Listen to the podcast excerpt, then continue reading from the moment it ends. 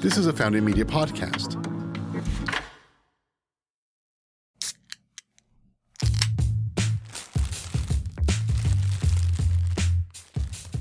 Welcome to the Packing Taste podcast. I'm your host, Axel Brabe. This week, we're talking about all things blogging, social media, and marketing with local Austin influencers Rachel Holton of Austin Foodstagram and Chelsea Bancroft of One Chel of an Adventure. The two of them shared best practices that food brands can use to build an authentic presence and fan base.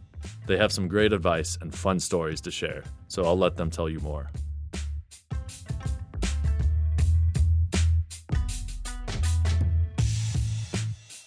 All right, listeners, welcome to another episode of Packing Taste. I'm your host, Axel Brave. And today we have two lovely bloggers from Austin, Texas. We have Chelsea Bancroft, who runs One Chel of an Adventure. She is an Austin blogger, very successful. And we also have Rachel Holton. Am I pronouncing that correctly? Yeah, that's right. Is that good? Holton, Awesome. yep. Holton. She is she runs Austin Foodstagram or Austin Foodstagram, yes. Yeah, you said that right I too. it right. That one's hard. I'm like that's doubting myself. Yeah, Foodstagram, Foodstagram. Okay, um, and she's a food blogger, also very, very successful. And we're having them on the show today to obviously help me because I'm always looking for help, but to talk a little bit about um, having a good social media presence, what it takes, and how that's looking like for the food sector. So, my first question for you ladies is explain to me what a blogger is like I don't know what Instagram is. Hmm. So whoever whoever wants to take the lead. So I a blogger is different than like not having an Instagram. So blogging like usually entails having a website, um, which we both do.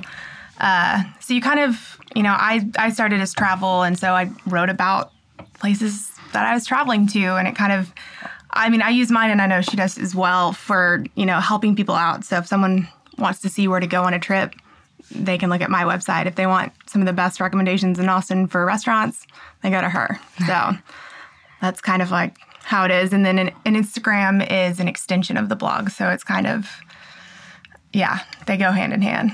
Yeah, I feel like the term blogger's been around a lot longer. Yeah. Like people have blogged for years and years, and then social media has kind of amplified, you know, what a blogger is and has brought that to the forefront and made that kind of more of a career for people and a monetization channel. But mm-hmm. I would say like blogging's been around forever and it's more of, you know, the writing and the where you're actually like thoughtfully, you know, sharing info. And I think Instagram's just taken off in this whole new way. But yeah. Yeah, I think when you're right, you, you said it very well. Blogging has been around for a while. And when I think of blogging, I would think of like typing in a website and reading a long 10 page article about whatever travel or food. But Instagram has kind of changed that because our attention spans are so small now and we need a, quick dosages of, of information, right? Cool. Um, so when when and how did y'all start blogging?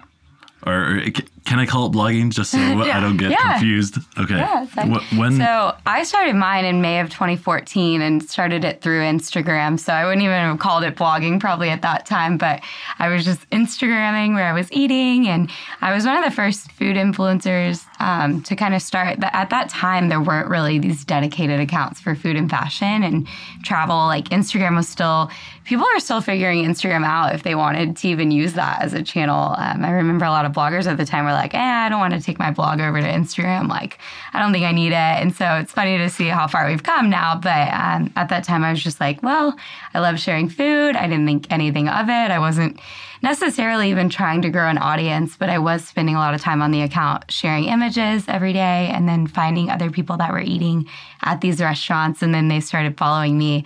And kind of from there, it was fun. It was like a game almost because people were like so excited about what I was sharing. And it encouraged me to do more of that and just kind of build this following. So, yeah, that's how I started.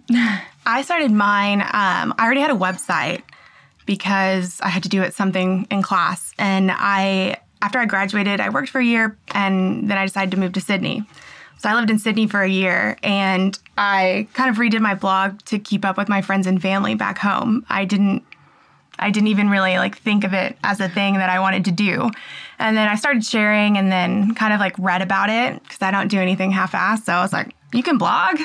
Um, and then it started to kind of kick off. And then I actually, you know, dedicated myself to like learn and actually do it. And here we are today. But I never set out to be a blogger. I think it kind of just accidentally fell into it and it turned out great. Yeah, the, the blogging life chooses you guys, right? Right. That's the- and that was that was 2015 that you started That would have been 2016. 2016. Mm-hmm. Okay. And you yours was 2014. 2014, yeah, May of 2014. So that's just when Instagram was becoming cooler than Facebook, right? Yeah, I would say even at that point it wasn't, wasn't, cooler yeah. than Facebook at all. I mean, people were still skeptical of the platform. They were like, "How can a photo sharing platform that's so simple be, you know, the next big thing? Why would people want to, you know, get on here?" And people weren't really sharing as much back then. So, Yeah. yeah, it was just kind of starting to take off, but mm-hmm. not yet.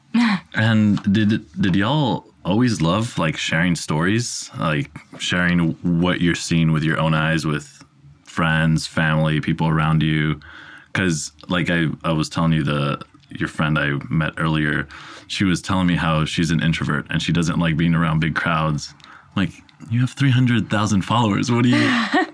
So Yeah. Is that is that like It do you guys seems kind of crazy. I feel like a lot of influencers that I meet are introverts in some way. And I grew up, I was super shy growing up in high school, even through all of that, like super shy. In college, I kind of felt like I came out of my shell a little bit more. But um, yeah, I mean, I think social media is like a very safe place and channel where people, even though you are sharing a lot with the world, you can still feel like, you know, you're kind of protected by this like barrier wall almost in a way. And I think that's how a lot of introverts actually ended up spending a lot of time in building and cultivating audiences. Um, and yeah, it's interesting to see like how people kind of use that fame now because I think even for myself, like there's days where I feel uncomfortable going out and like being recognized, and it's kind of just this weird feeling because you're like, oh, like how do you know me? Like I called my car dealer the other day, and the guy looked at my name and he's like, you run that Instagram account, and I'm, we're just on the phone. I'm like, how do you know me? What restaurant should I go eat to? Can you? Yeah, but it's also cool and like validating in a certain way. cool. So. And did you did you like sharing stories? Because you said when you moved to Sydney, that's when mm-hmm. you started sharing. Mm-hmm. Yeah. that. So I've always done like photography. Um, so that was my major for a little bit in college, and I did it in high school. So really, I enjoyed taking travel photos. And then I've been, I'm a decent writer, like I was in high school and all that. It's not something I totally love writing, um, but the photography part I do. And I do like sharing travels. Um, so I think, yeah, yeah. definitely. Long story short, yes. A- And do you do you think there's a, a difference between sharing a story, so like um, something that actually happened, like oh I rode my bike from Houston to Austin, versus storytelling where you add more flair to it? Does that does that make sense? Storytelling versus sharing a story, because I think when I think of storytelling. When me, whenever I tell a story to a friend or a family, I, it's um, dramatized to the max. Everything is so passionate versus just like, oh, this is what I had for lunch today. Yeah, there's certainly an art to it. I mean, I look at a lot of influencers post and stories regularly, and there's some that really hook me. Like a lot of influencers lately have been doing that thing when they travel where they'll like get on the plane and they're like, guess where I'm going? And then, you know, 12 hours later they share that. And it's almost smart in a way because they are, they're like creating this like preemptive hook, just like television shows and other networks do. They want you to come back for that next season or that next episode. So I think there is an art to that. And I think a lot of influencers are kind of catching on and like ways that they can get their audience to revisit their page and get their viewership up overall. And you, so your blog, Chelsea, is more of a lifestyle travel blog. Is that, you've always been into that? You've always wanted to travel since you were a little girl? Or was it Yeah. like, I graduate college, I want to go see the world? Um, I know I've always loved travel. Um, I always, always wanted to study abroad um, in college, and it just never, like, it just never happened. I never could, you know, I had an apartment or like I had to take this class after I got, you know, it just, it never worked out. And so I was really disappointed when I graduated and um, I didn't know what I was doing. And so I went to the working world and I worked for a big tech company and I hated it. Um, so I worked there for a year and then I was like, it was a very spur of the moment, but I was like, I'm gonna go be an au pair in Australia. So I did, and I had never never been there. I booked a one way ticket, and um, yeah, I lived with a family, and I got to travel a lot while I was over there because I didn't really have living expenses. Um, so I got to see a lot of different places, and yeah, I don't get to travel as much now because I do have a full time job outside of blogging, but I try. Was And- was Australia the pick because of the the accent? Was that, was that well, so actually, I wanted to. I really wanted to go to Spain, or because I wanted to become fluent in Spanish. Um, but the whole visa laws over there are a little difficult, and they don't consider a nanny, like an au pair, a full time job, like a real job, and so you can't get sponsored. Like you can't get an, an extended visa, but then you have to be sponsored to get another one. But you usually have to be fluent, so it's kind of like I I don't know what to do. And Australia looks great, so there we go. Of course, of course. And you got to travel to Bali and Thailand Yeah. and all those places. Yeah. Yeah. And um, Rachel, you did you always have a passion for food? Was this something Yeah, you loved um, cooking as a young girl? It's kind of funny. Like I grew up, my parents were always really busy, and so they didn't cook a ton for us as kids, and we were eating out a lot. But my hometown was super small, and we didn't have a lot of options. So I feel like until I moved to Austin, I didn't really discover that there's so many local great. Um, restaurants and places that you can go dine. And so for me, out of college at UT, starting the account, I was just encour- like encouraging myself to explore a new place every day. So the posts kind of were my diary of all the places I got to try and the adventures that I went on around Austin. Yeah. And I didn't ask this, but where are you guys originally? You guys aren't from Austin. I'm No from the from here. Woodlands area, Okay, so north Houston. Houston. Yeah. I grew up all over Texas. So. All over Texas. Houston, Nice. San Antonio, Houston, Beaumont, San Antonio, Austin, nice. Sydney, Austin, Do you, guys, do you guys have a favorite city? Austin. Austin. Yeah, Austin too. That's yes, that's that's the correct answer. okay. You passed. Yeah. what um so uh, how do you think um having a strong online presence helps a brand for a blogger, for a food entrepreneur, for a tech startup? How do you think the strong online presence can help them? I think it's pretty much vital these days. You have to have an online presence. You know, you should have a website as a blogger or brand, obviously. Um, you know, and cultivating that can help provide a platform for later selling services and products. And, you know, I think like what I did almost with my Instagram was so unintentional, but now, you know, having that audience, it's really great and vital. And it's like everyone kind of is trying to build that and wants to have that. So um, a lot of brands have been really strong in, you know, kind of prioritizing social media and their web presence and SEO from the beginning. And I think those are the brands that we really see taking off and that, uh, you know, that was just really important. And now there's a lot of brands too that are finally realizing that and starting on it. But um, it's something that needs to be prioritized all along. And I was really lucky when I worked for Favor Delivery and ran their social media marketing and influencer programs because they were prioritizing that really early. They were a very innovative company, still are. Um, and they took me in and they trusted me as one of their youngest employees to go tell the rest of the company how we were going to do our digital strategy. And so um, I think it's it's super important for brands and for bloggers as we're also running our own brands to build that audience. I also think it kind of helps a consumer feel more connected to the brand as versus just being this blank company. Um, when they have a personality and they actually show, you know, interesting things and, and connect with people on social media, I feel, you know, people are more inclined to buy with them or, you know, interact with them. And like she said, like it just, you have to have it. If you don't have a website, you you don't exist. Like, I mean, like I would, uh, if I Google something and it didn't exist or there was no website, I'd be like, this is fake. I don't, you know, like I don't know what I would do. Well, yeah, I mean, we have we have the physical world, and now we have this very powerful virtual world. Yeah. And if you're not in one of them, you don't exist. You need Right. to like bring that together. And I think you make a good point. Having the having the strong online presence is very important because the consumer feels this constant connection with this brand. Whenever they have a question or whenever they need inspiration, they can look them up on Instagram and say, "Oh, oh, this is how they made this dish," or "This is how, this is what they're doing for the community." Um, and I think having that connection is very powerful. Um, uh, and obviously, there, it's like a pipeline, so st- information is always going back and forth. I think that's very neat.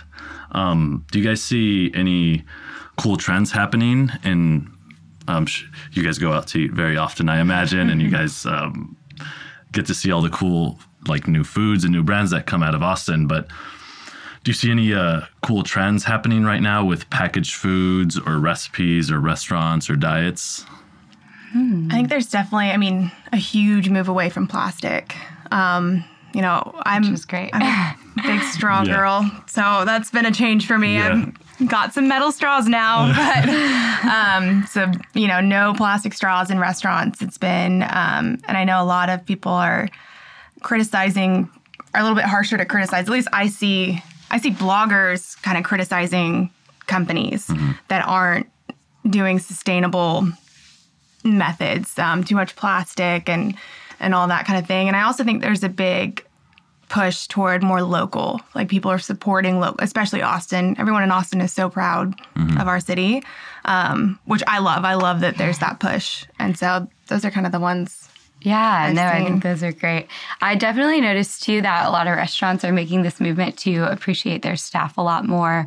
Um, chefs are really getting the spotlight right now with like shows like Chef's Table, and um, you know, not even just that, but like locally, if you look at a restaurant when they're opening now, they want their chef to be a partner and owner and to be the forefront, and they're taking really great care of those people within their business because they realize like that is the lifeline and that's you know the most important part is the food that we're going to be creating and kind of making that food more artistic in that way brewers table is a restaurant that opened this past year but they're the first restaurant in austin to give full benefits to all of their staff Really? Wow. so yeah even like the waiters and stuff they're getting benefits so That's awesome. yeah That is awesome. I didn't so yeah things like that i really love seeing Yeah. and yeah i think Yeah, I've seen um, a lot of my uh, friends who are chefs in Houston. They have thousands of followers on Instagram, and I started realizing that being a chef now is like being a rock star, mm-hmm. yeah right? Is that a It definitely trend we're can seeing? be. Yeah. I mean, these people are getting notoriety and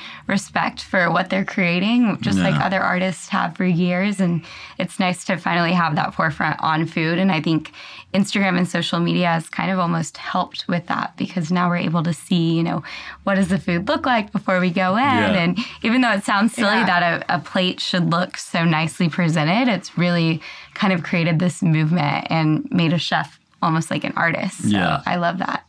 Um, what um, are y'all seeing any like?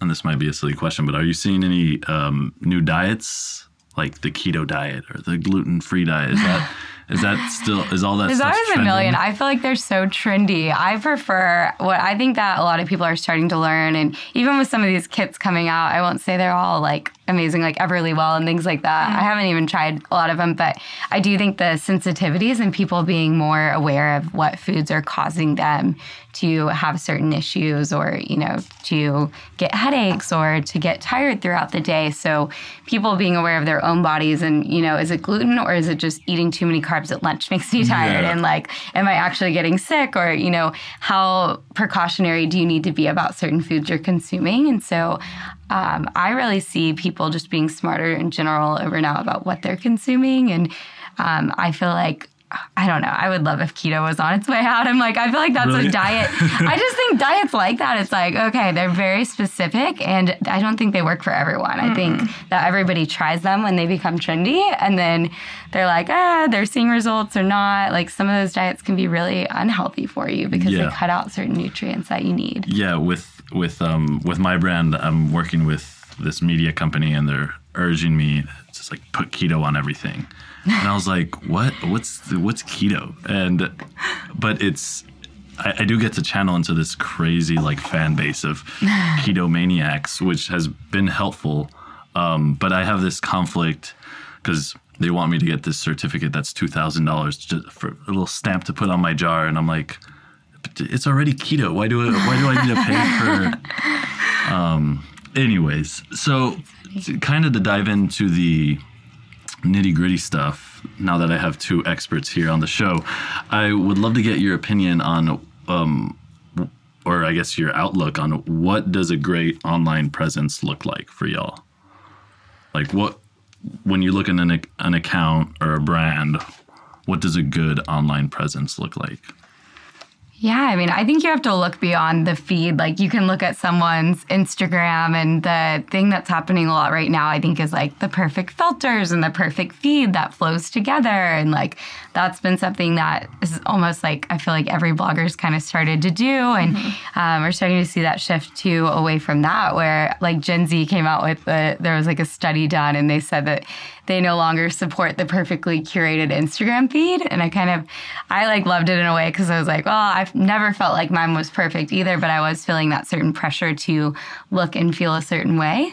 So I think, you know, what matters more is kind of the authentic voice behind each post. And if you're following someone regularly, you actually start to like learn and pick up on that and like what kind of person is this and what are they sharing that's of value. Like for my account in particular, I don't want to get too too personal with my audience because I'm still trying to just mostly share like restaurant stuff. Mm-hmm. But, you know, there's also this push to like be in some of the photos and be this personality and voice. So I've kind of had to find like the right amount to share um, where I feel like people know me to a degree and trust me, but really they're just getting kind of their food news and it's coming from. Do you think it's um, like almost like building a character for the account? Like this is the type of account because on my account I just throw whatever the hell on there, and people are like, "No, Axel, you can't put a picture of you and then this and that, whatever." But is having an account like designing a character and just staying focused in that character, or is there's no rules, or what? What do you think? I think it you kind of have to do it to you, like what feels authentic for you. Um, I definitely struggle with the the making sure everything flows nicely, and I used I used to be worse about it and just obsess, you know, planning so it looked great. But when you really think about it, you know, the the followers that you have now, they're probably not going to look at your profile. They're probably scrolling and just want good content in general. Um, so that's definitely something that I've been like trying to get over. Um, but I think it, you know, it kind of is to who you are, like, and it needs to fit your brand. So if your brand is not this perfectly polished brand, then you probably shouldn't have a perfectly polished Instagram. You know, I think it should be authentic, and I think that's the big thing right now is that people want authentic following. Yeah. Um. So that's. I like that you say that that you know fo- be authentic to yourself, and that's what you should be representing. But my next question is, what do you think online consumers want to see and feel from from a good blog or a good account or a good feed? I think they want something of value. I mean, mm-hmm. whatever you're talking about, whether it be travel or food or even fashion, it's like there's a reason that these influencers have cultivated these followings. And I think fashion is a great example in the sense that, um, like, there's certain fashion bloggers I look to that are really big now. And when I really analyzed like what they were doing and why they were so successful and able to sell so many things on like to know it and through these affiliate links, um, they were sharing just very specific content that was of value. Like one of them was a deal hunter, and she found all the trendy items for a fourth of the cost of what you would buy them, you know, designer style, and looked almost exactly identical. And you could see why people would want that content. And same with food. It's like I really have to go out there and find like what is the new place opening that is actually really good. They have great service, everything's on point. People are going to want to go there. They're doing something unique and different. And those are the places that I really want to highlight and add value for the everyday Austin diner. Mm-hmm. And do you think so? It sounds like that's more important than if you buy through my Instagram, you'll save two dollars on this product. It's more of like actually, I actually the consumer actually wants to be connected with this brand. Yeah, I mean, a $2 coupon code. I was talking to a PR firm earlier this week and just advising and consulting. And I was like, you know, like $2 doesn't always move the needle for everyone. Yeah. Like, I understand why a brand wants to use that promo code as a tracking measure, but if you really want to track success, give something valuable. So, you know, mm-hmm. maybe $5, maybe it's $10 that moves the needle for that product. Probably depends on the overall value of it. And, you Yeah. know, I don't know. But yeah, I'm like, you have to make sure that the deals that you're putting out there are something that's incentivizing and that people are going to want and they're going to jump on. Yeah. Um, so yeah. But I think I think the underlying message there is to to have a authentic message that um, users can connect with. Yeah, and make sure the product's something that you believe Yeah. in, you know, that you would actually use in real life that Yeah. makes it authentic. Yeah, because I see I, I see accounts like the sponsored accounts or whatever that pop up, and it's I click on them. They have like 200 likes, and I click on them, and they have 50,000 followers, and it's just like I don't know, overpaid imagery with like you get 60% off your first month subscription. It's like what this? Yeah, it's cool to save money, but that's not. I'm not feeling. I'm not feeling out this out. Like this isn't gonna work. This, this Yeah, and is it a, a subscription that you have for the rest of the year that you forget to cancel then? Yeah, Like, exactly, exactly. You know, thinking long term. um What about logo design? Is that like so? I focus all this time and energy on making sure my logo and my packaging's nice. Does that do do do people now have to think like how is this going to look in front of the camera and how is this logo going to look in front of uh, on someone's telephone? Is that something entrepreneurs should be focusing on? I mean, probably, but I feel like a logo, like for a food packaging, if it looks good in person, it's probably going to look good in photos and online. Um, but I think that's huge. I mean, I still buy things from the logo. Like I'm terrible. Of course. That's how I pick Yeah. wine. That's how I do everything. I'm That's like, how I oh, pick my books. it's know, under ten dollars, Yeah. Yeah. I was going to say for product goods, I think it definitely matters. My logo Yeah. for my like personal brand was designed probably like four years ago and hasn't changed much. And I made it in paint. That's not bad. Yeah. but I just created like a font I liked and then a color and I was like, oh, that's all it needs to be. And then when my website designer came in, he just like made it higher resolution, but he basically stuck with the original design that I did. So That's hilarious. I don't know. So, so I guess the logo and the packaging, as long as it looks good in real life, it'll probably translate pretty well I think so. through the phone.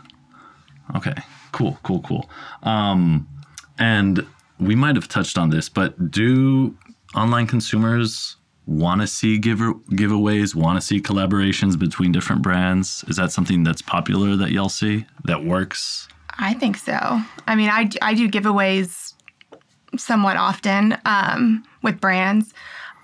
I think, yeah. Because, I mean, the thing is, like, Do the brands like it when when you do the giveaways? Like they the- are usually the ones that want to do it yeah. Because, you know, it usually to enter you have to follow. And so they get followers and you get followers, and that helps. Um, but a lot of times, like, you actually get something pretty cool out of it, or like, you know, and you're not forced to enter it. Um, so, Yeah, I think like most social audiences like that too because it's a way that they can, you know, enter to win and everybody wants a chance to win something cool. Yeah. And I would just say like when brands reach out to me, I really want to think about like what that prize is and if it's going to drive, you know, enough entries and be exciting because I've had giveaways with 5,000 entries and I've had giveaways with like 50. Yeah. So you definitely, and when you get 50, you're like, oh, go so dang, well." nobody wanted this thing. Or, you know, it's like, ah, but. I mean, yeah. I'll take 50 followers. That's good for me. yeah. um, okay, so again, having two experts on here, how, um, and I know we can talk about this for hours, but we don't have hours. so, how does one create a strong, authentic, growing online food presence? So, out of all the brands y'all have worked with, think of the food ones, and what are some key things you see uh, for like the successful food brands? I, I, and I can't think of any off the top of my head other than like Topo Chico or Wendy's. Um, is it important to pick a certain outlet? Is it important to test all of them out?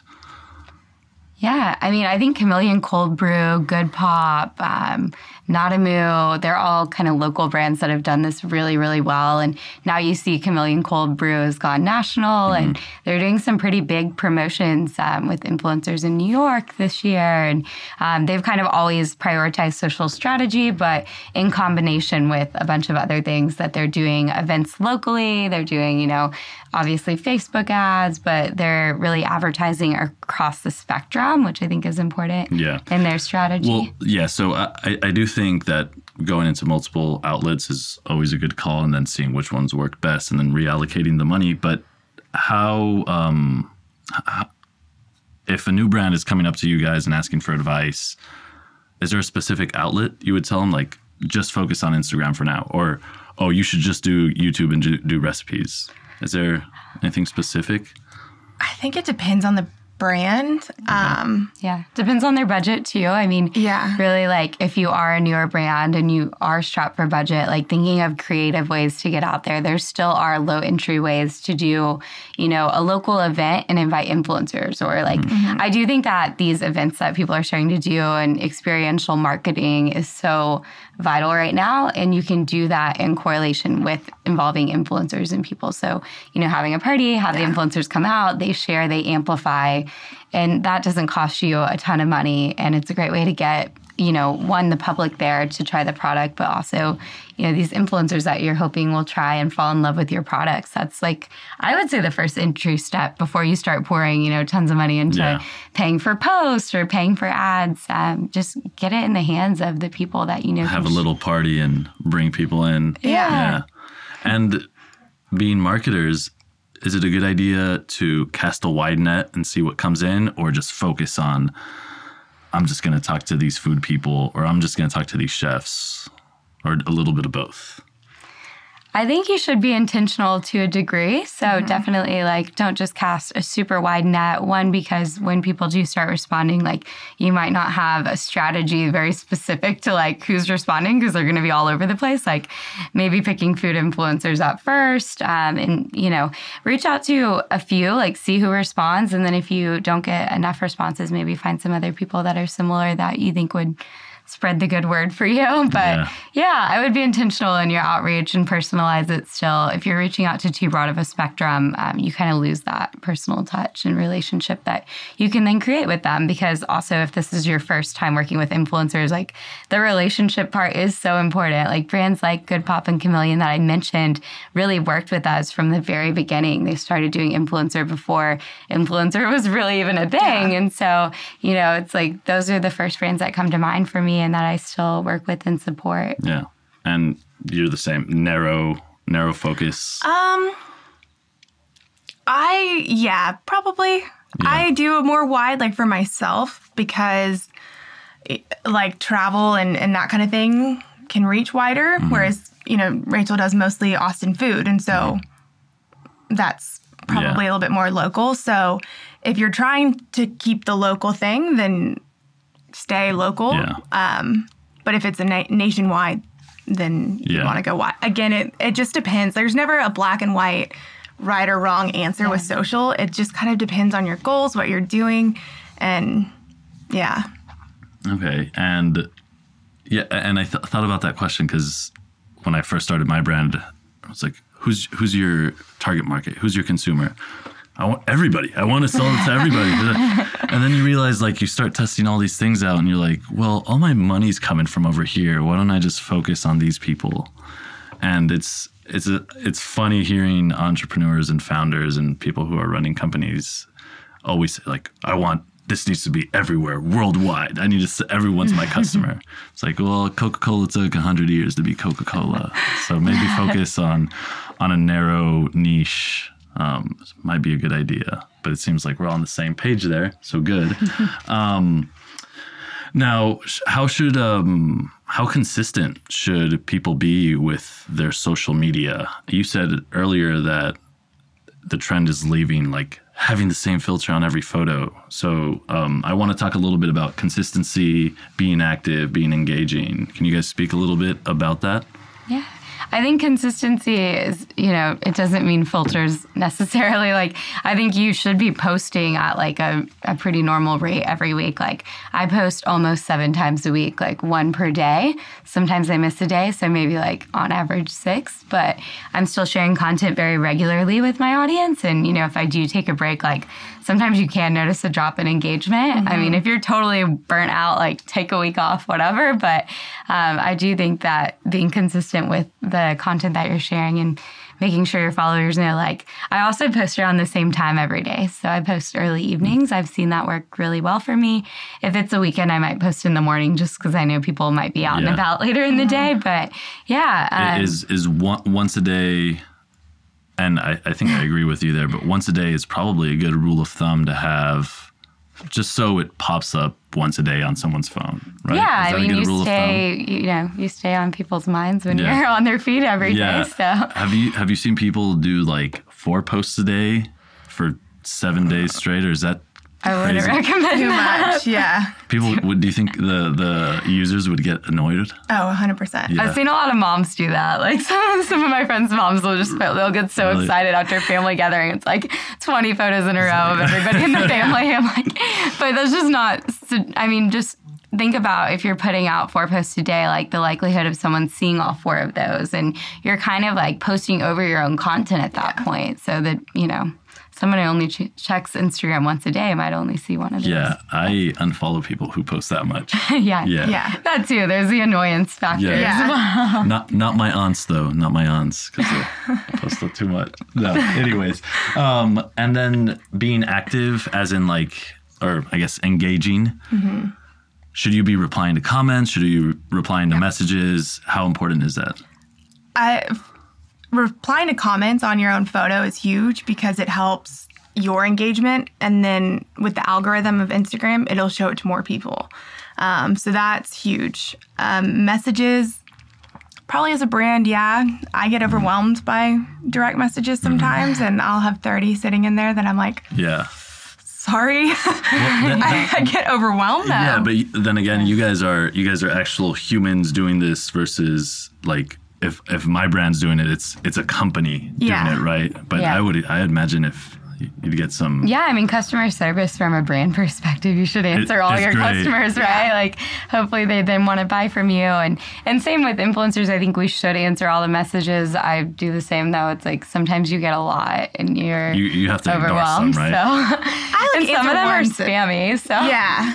And then Those some I are like weird, so I just don't answer those. Yeah, I'm sure there's a lot of weird ones. If it's like an easy answer, they're asking like a very specific Yeah. question. That's like, okay, here's two words and Yeah. it's done. Yeah. And those um, get responded yeah, to if it's something that's like someone's asking me a question like that I can help with, then yes, I, I totally do. Sometimes Yeah. it might be a day or two later, but like if it's a weird thing, I don't respond. Yeah, So. I did want to ask what the weirdest thing has happened on a on your account. Like, has ever got? I'm sure. I'm sure you've gotten weird messages. I'm sure like weird offers. Like, Yeah. come to my restaurant and I'll do whatever, feed you or feed all your family. What's How how weird do you want to hear? oh, just anything, anything. Whatever, whatever you're comfortable with sharing. Oh, I'm comfortable. I'm just like, what do you want on your podcast? Because I got a good, I have, a? I have good ones. Yeah, go let- first then. Let's keep it be- between PG-13 and R. Yeah. Okay. so I, this was like when I first started out, and I was like, you know, getting new followers, and I wasn't used to it and stuff. And I, I had this guy message me from another country. I don't even remember where. And he sent me a picture of calamari and then his dick. Like, Oh my god. and I was like, what? Oh my I was gosh. so- I was, was that like- before they filtered the pictures too? No, it, it was filtered. So like I Okay, could that's see good. what it was gonna be, and I was like, "What on earth?" But I, so I don't understand why dudes do that, anyways. But the thing that baffled me most was why did you send calamari first? Like literally, it was a plate of calamari. I have the screenshot on my I phone. was trying to throw you off. He's like, here, she'll, Well, she'll never know what's coming. Oh, yeah, Jesus. Okay. Gotten a couple of those. It's been almost a year since my last dick pic. Yeah, good. Feeling good about that. Yeah, sorry about that. Knock on That's wood. not knock on wood. There you go. Um, Poor choice of words. Yeah, yeah. No pun intended. She's gonna cut this part. No, no, this is gonna this is gonna be the 20 minute uh, clip on Instagram, the 20 second clip. Um, okay, well that was definitely a weird story. I, after we're done with this, I want to hear more. Um, the content should people focus again? Let's keep in mind food brands and CPG companies. Should we be focusing on photos, recipes, videos? Definitely no no dick pics, no calamari, but Wouldn't recommend. yeah. What What do you think? Should we do, be doing it all? Do videos work better? Are videos sexier? there's this huge push for video right now, mm-hmm. and it's like the big buzzword, and everyone's watching video. But if you're not doing it well, or like if it's some people, I feel like it's forced. Brands they they hear video's the new thing, and they feel like they have to do video, and it it just doesn't work for that brand. Um, then don't do that. You know, it's a lot of work to do a video, and so I think photos is fine.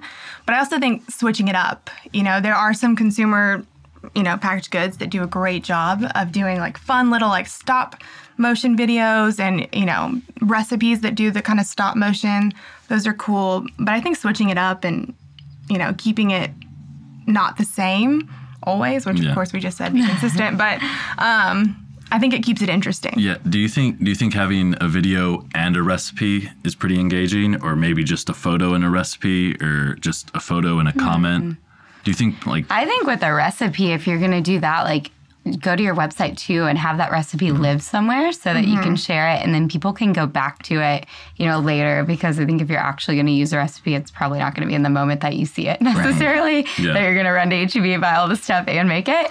Um, so I would just have that content be something like more for a blog, but I do think that it's valuable content that you're giving to your audience. And so that can be great. Like she said, mm-hmm. video is a lot of work. So don't exhaust your resources. If you have a social content creative team, like when I worked at Favor, we had, you know, eight people on a content team. And so we were able to actually create a lot of great content and engaging things for our followers. But if you don't have that and you're a smaller brand, like, you know, do what you can, but mm-hmm. don't try to force video. Yeah, we, we can be scrappy, right? We can if we have an iPhone 10, we can film. We Yeah. can film Oh, yeah. that, Yeah, right? you can film raw. And I think raw does better on Instagram and social media. I mean, I think people don't need the most I clean cut con- content that's edited. Yeah, so you guys heard that. You can't use that as an excuse anymore. Um, oh, I don't have a three thousand dollar camera. No, Right. yeah, you Yeah. can use your camera, and I've people keep pounding that in my head. It's like, dude, you have an iPhone, just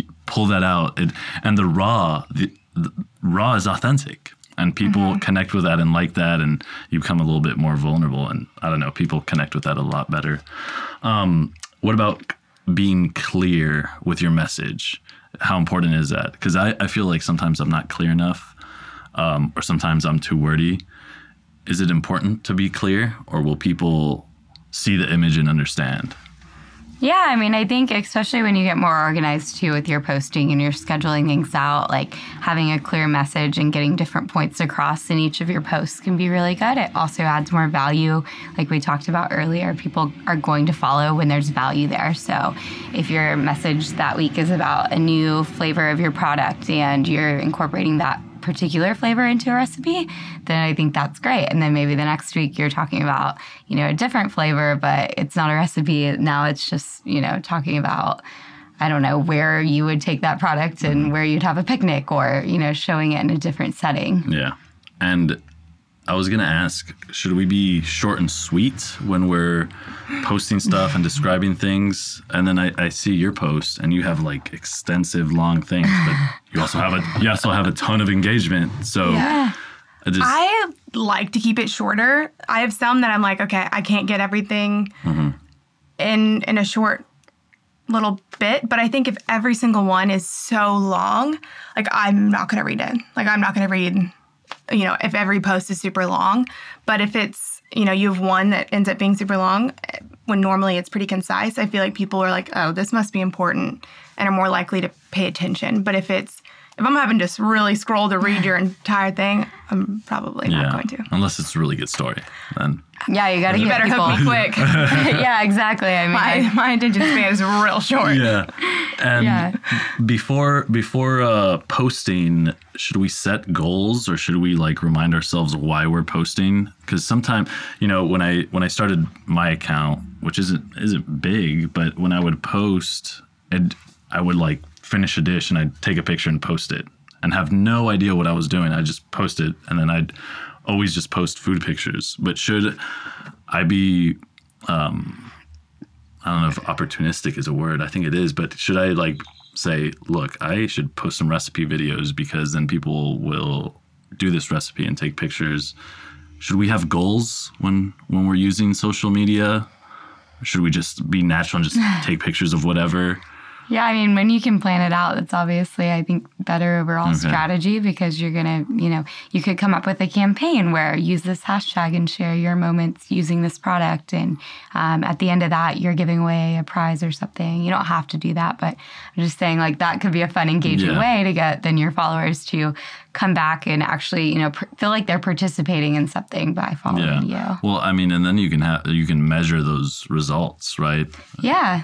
Definitely. Yeah. Set a goal. I think on that on that part though, like I I know I do and I'm sure Rachel does as well, get caught up in in the likes game and like how many likes you get. And so I feel like yes, it's good to set goals, but to not be too hard on yourself because Mm-hmm. sometimes, you know, whether it's a weird day or whatever, I've had photos that I'm like, this is gonna kill it. It's gonna be great. I love this photo. and then it's like got the shittiest likes. And I'm like, cool. Yeah, Yeah. likes are really bad for self esteem, and they Yeah. actually might be going away because Instagram Yeah. is testing. Really? They're saying it's like for mental health. They're like seeing Mm-hmm. a concern in people, you know, judging their content just off likes, and that you know likes can even be inflated. They can be purchased Yeah. these days. So it's really something that I think Instagram as a platform is looking at, and they're like, if, you know, if we can't control this and it's making users upset, then let's take it away. And it's not the most important thing. The content should be standing out above that. And the comments and the conversations, like I think those mm-hmm. are still great to see. But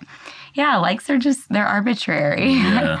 So, I mean, I think it's good to be like, oh, I hope this, you know, reaches this amount of people, but to not like totally kill yourself over, oh, I didn't get this, like, I didn't hit this number, Yeah. or, you know, I'm under a thousand likes, this photo tanked, it's terrible. Yeah. Yeah. you don't control the algorithm yeah. at the end of Yeah. the day. Instagram Honestly. does. And, I'll have some photos and I'm like, this wasn't even that cool. And then Yeah. it's got like all these likes. I'm like, mm, okay.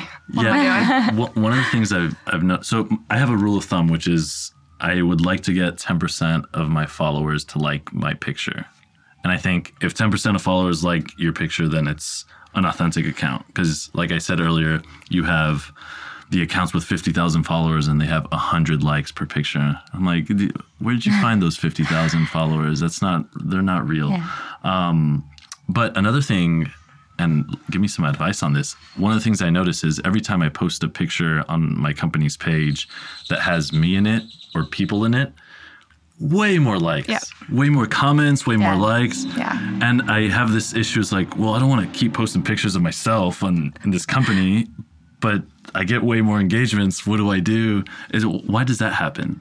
I think it's part of you know having that like personal connection to something.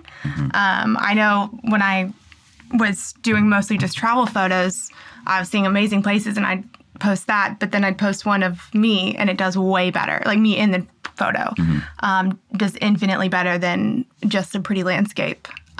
Is it because they people connect somehow? I think it's like the personal like connection kind of thing. You can't really connect with an you know a landscape. Yeah, it's kind of the reason that I rebranded my account about a couple years ago. Just it was mostly food from the beginning, and then I decided like, wow, you know, these people that are in the photos and brands were wanting that too. They want a personality. They want to see someone, you know, demonstrating their product. So just, you know, a plate of chips on its own with salsa is great, but like what if it's a Super Bowl party and there's a big group of people Yeah. enjoying those chips? Like that's more inviting. That's where I want to be.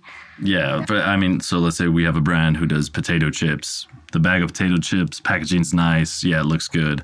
But if it's the bag of potato chips in the middle of a Super Bowl party, people are like, "Oh, this is a damn good bag of potato Yeah. chips." Right? Yeah. way more authentic.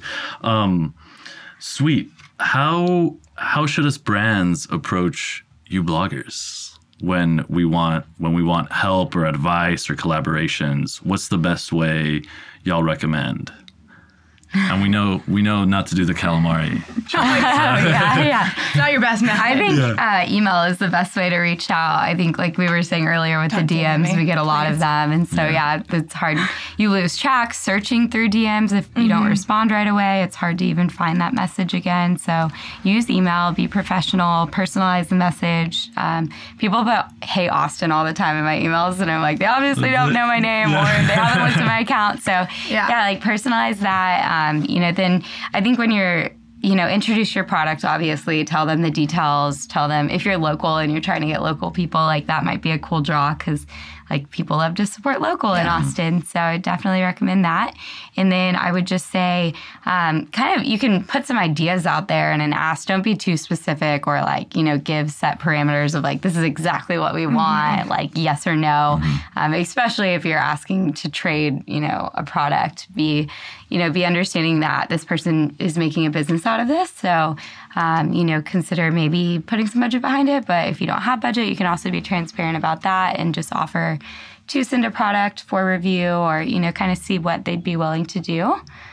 yeah, because we, we the idea is to bring value to you guys as well, right? So like, don't just say, hey, please post my brand on your thing. It's like, no, should Yeah. we should we be sending you guys free samples or coming up like, Yeah. oh, I saw this campaign, I want to do something like that. Can you help me design something? That's the best introduction for sure. I mean, if you're mm-hmm. reaching out to an influencer who might not have had your product before, I mean, obviously they need to try it before they say they're going to Yeah. post it anyway. So just offer to send samples and then kind of see where it goes from there. I mean, you could encourage them to share a story, unboxing, or whatever. People do that. But I mean, don't necessarily expect that. Like, kind of let them you know experience that product and then keep the conversation going the first influencers that you reach out to should be the ones that you're trying to build relationships with more long term so you can keep working together And would you say try to find influencers who have kind of the same audience as you do? Because at first I reached out to anybody, like influ- shoe influencers, for example, and then I was like, no, maybe I should focus on like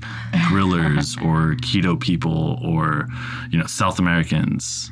Right? Should we should we focus on influencers? yeah i mean and think about what is their demographic too so you might not know off the top of your head but you can guess that somebody um, you know like myself who's posting food and very specifically in austin is going to have the audience that lives in that city and that you know cares about food and restaurants and such so looking at their content you might be able to tell a little bit more and i know you probably have a little bit of an international audience Very. but also Mm-hmm. focused Yeah. on austin too some so What what are the what what are some perks of working in Austin, which is such a crazy food scene and such a tech startup hub? Like, what are some perks? You guys, lots of free samples. That's cool. Yeah, I mean, I would say like, especially in the past couple of years, I've noticed that a lot more bigger brands are coming into Austin, and mm-hmm. so being a blogger, that's really exciting, and just overall for our economy, like people are investing in Austin as a place to launch their product. Like a lot of Away Luggage is a great example of a brand that's really big and trendy, and I think they launched in like eight cities where they did stores and. Gwyneth Paltrow launched Goop here for a couple months and did a pop up.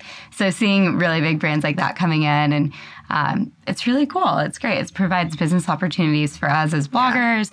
Um, they're pouring money into the Austin economy and supporting. So Yeah. yeah, That's awesome. And um, I get my, the favorite question I wanted, my favorite question I wanted to ask, um, and we touched a little bit on this earlier, but how how can obviously our brand is on Instagram, that's it's representing us, but how does the person behind the Instagram account manage vulnerability when they're sharing content? Like, is this picture good enough? Is this picture going to get like uh, enough likes? Is this recipe going to be good enough? How what are some tips to manage that for for people who are starting these brands?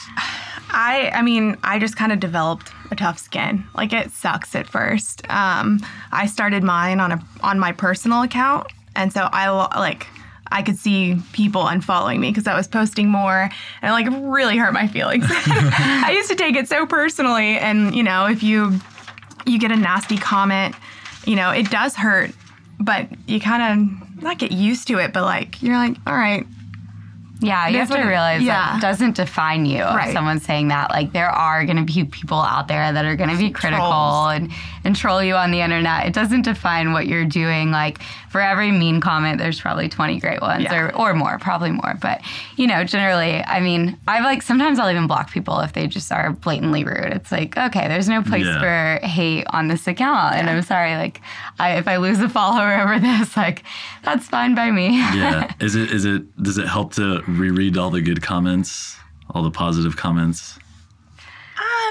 Yeah, yeah, I think it Yeah. does. I, as much as I said, I don't like getting so many DMs, but like when someone DMs me or like messages me and is like, you know, your whatever really helped me. Like I love, you know, if I get an encouraging message like that, like that definitely makes me feel really good, and um, I like those. But I don't, I don't tend to get too many mean ones. Yeah. Um, but Yeah. yeah, Yeah, they're few and far between. Yeah. it is just- tough though. Like it's easier said than done. Being like, oh, just brush it off. Yeah. But it's kind of what you have to do, and you know, you're choosing to to put yourself out there like that, and it comes with the territory.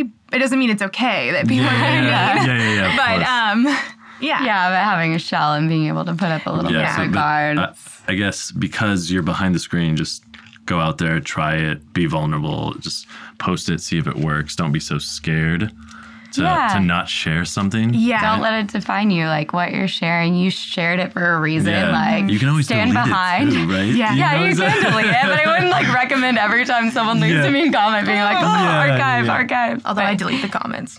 yeah, delete the comments. go. But Yeah. You that's don't want fine. that bad stuff on there. No. Yeah, bad juju. Um, well, I think I think that's pretty much everything. I think you guys overloaded us on beautiful information that we need, um, and it's stuff that we don't really know how to do. This having a great online presence has become like a full time, very hard job, and for founders and entrepreneurs, it's like shit. I'm I'm piled under work, and now I have to. Now everyone's telling me this is a second job. So I, th- I think the information you guys provided was very helpful. Um, do you guys have any shout outs or anything? You want to any? No, follow us. Yeah, yeah, please do. Please don't send me calamari and Yeah, no, no, please. Yeah, um, again, we had uh, Chelsea Bancroft, One Chel of an Adventure. Follow her on Instagram. Um, very cool content. And Rachel Holton, Austin Foodstagram, again on Instagram. And she has kick ass food pictures. Um, and I think that's it. Thank y'all for coming. I had a wonderful much. time. Yeah, thank you. Thank you, Rachel and Chelsea, for being on the show. You guys make this stuff look super easy, which is how I know how hard you guys are working. We will have links in the show notes to their social accounts so you can follow along their adventure in food and travel. Also, Chelsea hosts a podcast called A Positive Influence, which goes even more in depth into the world of blogging, influencers, and marketing. So make sure to give her show a listen. The Packing Taste team includes me, Axel Brave, producer Mariah Gossett, and audio engineer Jake Wallace. Thank you, everyone at Founding Media, for your support. Make sure you guys have subscribed to the show so you never miss an episode. Also, if you're really enjoying it, you should totally leave us a review on iTunes. It helps other folks find the show. For behind the scenes and more photos, you guys can follow us at Packing Taste Podcast. Thanks for listening.